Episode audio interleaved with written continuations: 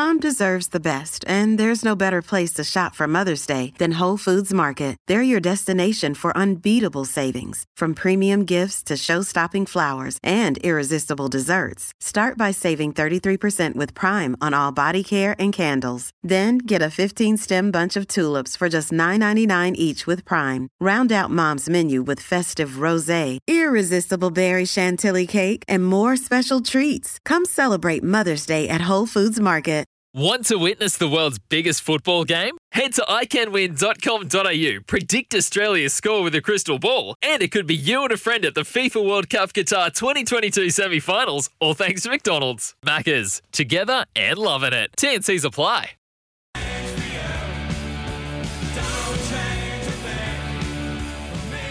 Gets you going, doesn't it? Great track. Uh, all part of Sports Day WA with Peter Vlahos here on this Wednesday. Shortly, we'll get to know Bobby Despotovski very well. But as we know, Sir Rod Stewart is coming to Australia in a big concert early next year.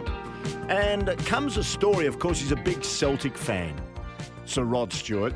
And it's come to light that every time Celtic beat Rangers, he buys a crate of Australian wine and gives it to manager Ange Postecoglou.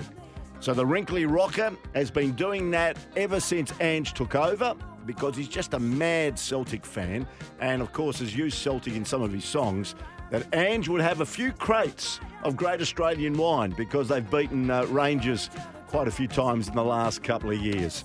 Good old Rock and Rod Stewart. I'm just wondering if Bobby Despotovski ever got gifts like that in his time as we get to know the Australian soccer champion. Getting to know you, getting to know all about you. Yeah, Bobby Despotovski, good afternoon to you.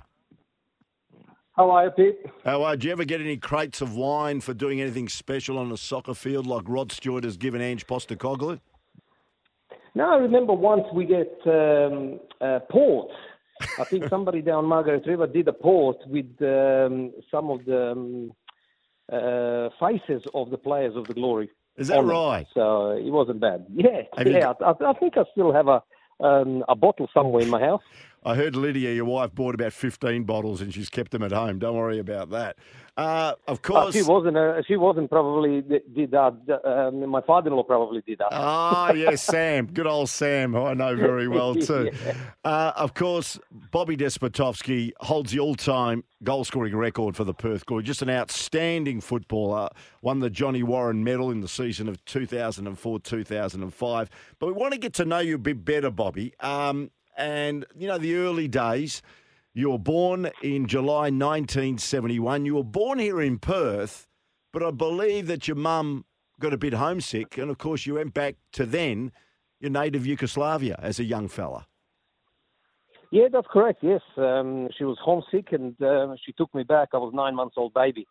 Um, back then, um, I lived there all up to 1992 when I served the army, and um, you know the war started, and uh, I wasn't prepared for the war or going into the into the fighting, and I went into the Australian embassy, took my passport, and um, escaped. Yeah, so you served in the Yugoslav People's Army during those Yugoslav wars. Uh, tell us about that experience.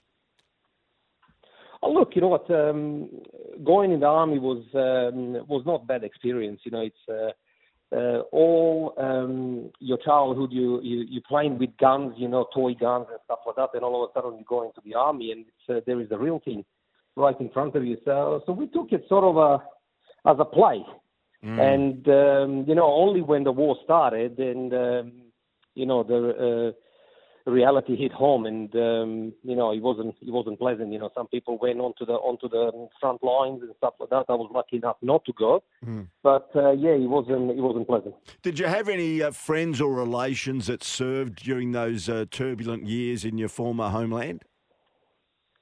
Yeah, my um, my cousins, um, first cousins, they were in um, in in army uh, when the bombardment of uh, NATO happened.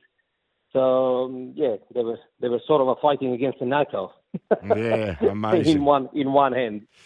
Bobby, when you look at that, uh, you did play football while you were growing up there in the former Yugoslavia. Uh, tell us about that experience because I even played junior football for a, a, very big name in world football for many years, Red Star Belgrade. Tell us about those early years.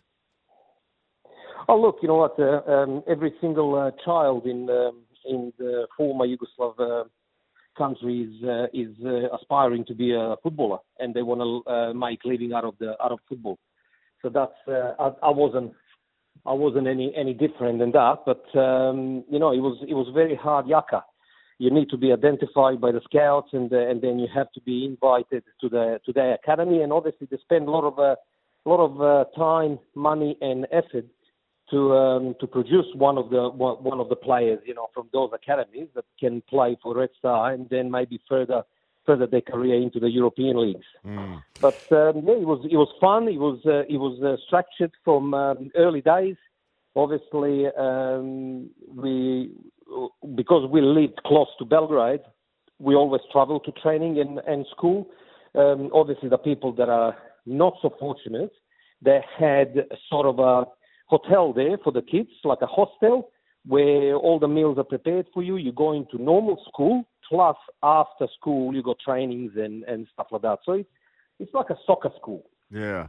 So saying that, you know, growing up uh, in the former Yugoslavia, apart from the end when the war started, uh, you enjoyed your childhood. Absolutely, absolutely. First of all, I, I, grew up in the era where mobile phones would no no no exist, and even even even the computers were, you know, Commodore 64 was the most advanced computer at that time.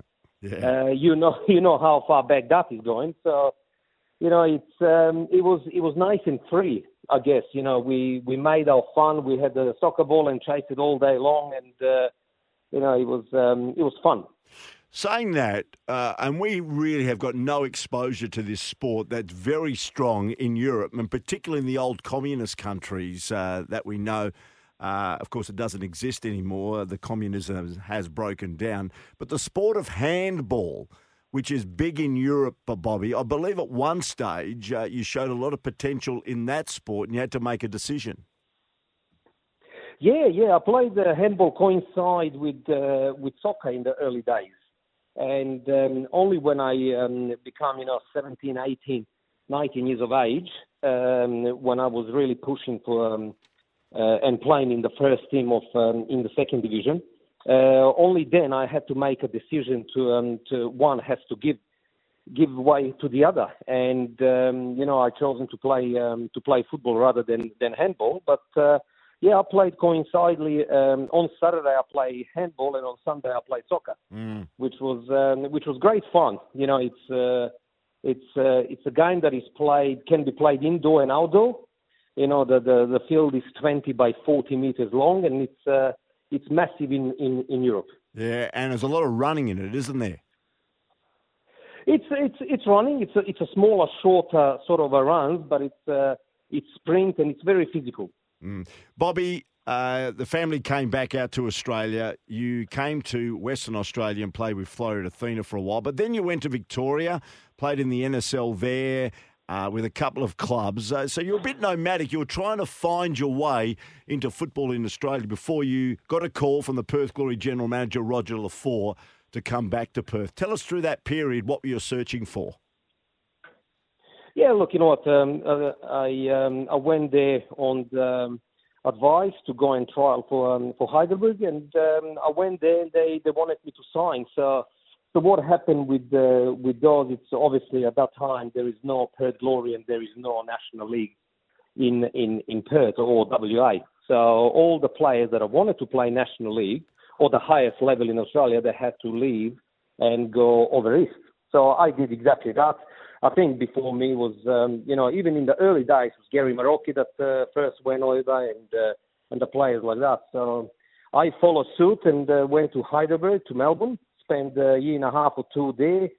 Uh, in between my sort of a journey over there um, playing football, I just wanted to to prove to people that I that, that I come from the different sort of a background of football and that I can I can I can play on the highest level here in Australia. So that that was sort of a, my motivation um, behind behind everything. Of course, you led the Perth Glory attack when you came back in the inaugural season. They were very, very uh, heady days. There were people, uh, thousands coming through to see the likes of Bobby Despotovski score goals, and you score goals regularly for the Glory when you return, particularly in that first season. But, Bobby, can I take you to maybe when you made more headlines than ever before? Uh, when you were involved in the centre of a controversy in May 2001. It was against the Melbourne Knights, uh, who are basically supported by the Croatian community, and you're playing for the Perth Glory. And you gave a gesture that reportedly became a bit offensive. Um, can you take us back all those years, and would you have taken that back if you had your time over again? No, look, um, uh, the gesture I did, that I did is uh, used every day, and now it's uh, it's uh, prominent and used by by Novak Djokovic and the Serbian team. So now all of a sudden that gesture becomes not offensive to uh, to Croatian people. Um, but yeah, at that at that time, at that time, uh, I was a scapegoat um, for them to do something stupid, which they did, and um, you know th- there is no problem there. The the one thing that um, is uh, stuck in my mind that uh, you know Bernd Stange as a coach suffered the consequence of that by uh, by supporters kicking him and uh, spitting on him and uh, obviously the paint paint the picture very very sort of a bad picture for uh, for Australian football in um, what's what's happening in Australian football here. Obviously, in more recent years, we've seen the Sydney United club um, in the FFA Cup only recently, two months ago, got uh, heavily fined and uh, condemned on on on the um, social media and on the on the TV by all the commentators, and uh, you know that wasn't too far from uh, what happened in the early days of the NSL when I was playing. Yeah, it was interesting, wasn't it, Bobby? And in fact, I played a bit of this audio, uh, and it just wouldn't be tolerated now, 20 years on from that indus- uh, incident. Harry Murksa was the Melbourne Knights president, and he said this when he was interviewed after the event. Have a listen to this. This is ridiculous. Like going into a synagogue and a salute with a Hitler's, uh, Hi Hitler uh, greeting. Yeah, that was just uh, that wouldn't be tolerated now. And of course, then there was talk about suspending you uh, because of what happened. And then you were on 6PR, and I was working at the time, and you made this comment regarding uh, if you were going to be suspended or not. If I'm suspended, then the Melbourne, Melbourne Knights should be kicked out of the league. So it was. It was uh, pretty strong, and there was even uh, thoughts that and I know that you just continued on with your business, uh, the professional that you were, but, you know, Roger Lefort came out as the general manager saying that there'd been a couple of death threats uh, come your way. It was a pretty uncomfortable time, wasn't it? Look, it was um, it was uncomfortable because of those um, death threats and stuff like that. But I was I was at no point uh, in danger. Um, I had um, Serbian contingent guarding my house, so there was no there was no way that somebody is going to come and, and, and, and get to me at that time. So, so all that is past, and um, you know that uh, that comment by um, by Melbourne Knights uh, um, president, you you seen you seen how deep and how uneducated he is. so on the on the on, on the end of the day, that's that's fine. So it's uh, each to their own. You know, it's. Um, on on on the end of the day, they um, they could not respect my sort of uh, um, background, but we had to respect theirs. Yeah. So that's uh, that's that's how it is. Obviously now that is all settled and um, everything is settled down and uh, people live, um, you know, again in, in peace in those uh, in those sort of uh, um, former Yugoslav republics. Uh, everything is forgotten. You're right, Bobby. Of course, uh, we move on. You became the most successful strikers in the now defunct Australian National Soccer League. You're an out and right star, and you are the equivalent of the, you know, the Chris Judds, uh, the Nat Fyfes, the Lance Buddy Franklins. If we can look at Australian rules football, you were the celebrity, you were the big name, and uh, of course, one of the all-time greats, holding that goal-scoring record for the Perth Glory they were fantastic times, weren't they, for the club? Big crowds, success, and you look where the club is now. It's almost chalk and cheese, isn't it? Yeah, look, you know what? Those those days was um, was novelty. You know, Nick Tana and Paul Afkos gave people of Perth something to cheer about. You know, and uh, we all um, came back to play for this great club that they formed, and uh, you know, we knew where we come from. We were here for the right reasons. We are we are never in this for any money or anything like that. Yes, we got paid, um, and we got paid well. Don't get me wrong, but uh, on the end of the day, we were, we were living in WA, and like I said numerous times, we we knew probably more than half of these people that come to support us. We have sort of an emotional attachment to them. They supported probably some of us when we played in the local um, leagues and stuff like that. So, so there was no there was no sort of a sense in us going onto the park and and and stuff up. We would give 150%. Sometimes that was good enough. Sometimes it wasn't. But if we we were respected by uh, by those 17, 18, 20,000 people. No, it was uh, it was great days, and let's hope they return in the not too distant future. And Bobby, as we let you go, you made such a significant contribution to football in this state. Uh, as I said, one of the icons of the Perth Glory.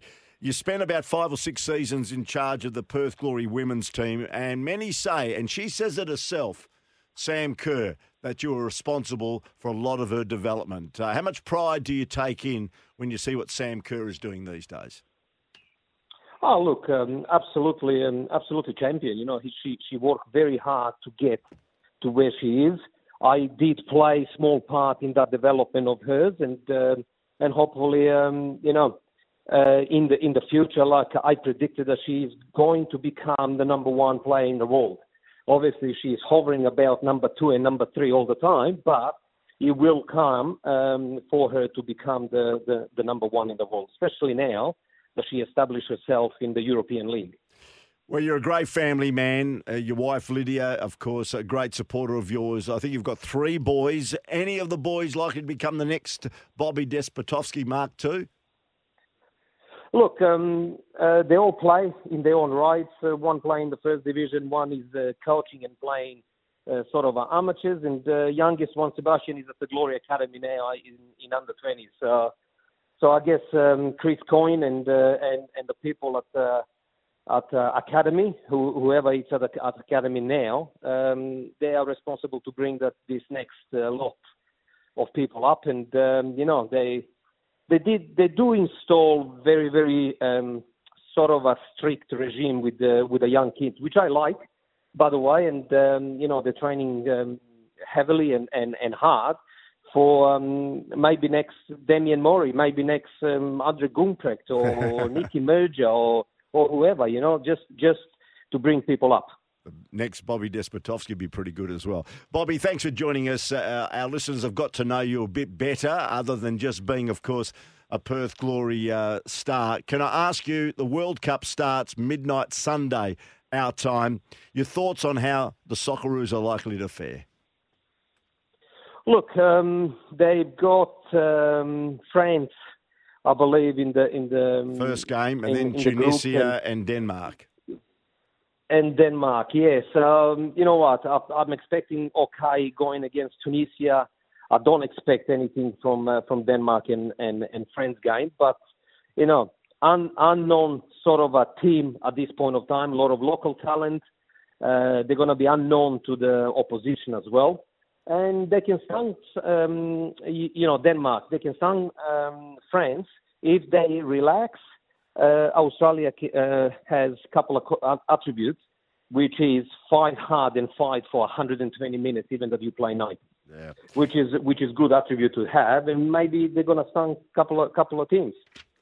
Well, Bobby, you played for the Socceroos as well, so uh, a celebrated career. Thanks for joining us, mate, and uh, we look forward to keeping in touch here on SENWA. No problem. Thanks, Pete. Good on you. Bobby Despotovski, we got to know him a bit better, and certainly that very turbulent period about 20 years ago. It's 26 to 6, and congratulations to WA. They've just beaten South Australia in the uh, 50 over Marsh Cup match. I'll give you all the details after the break.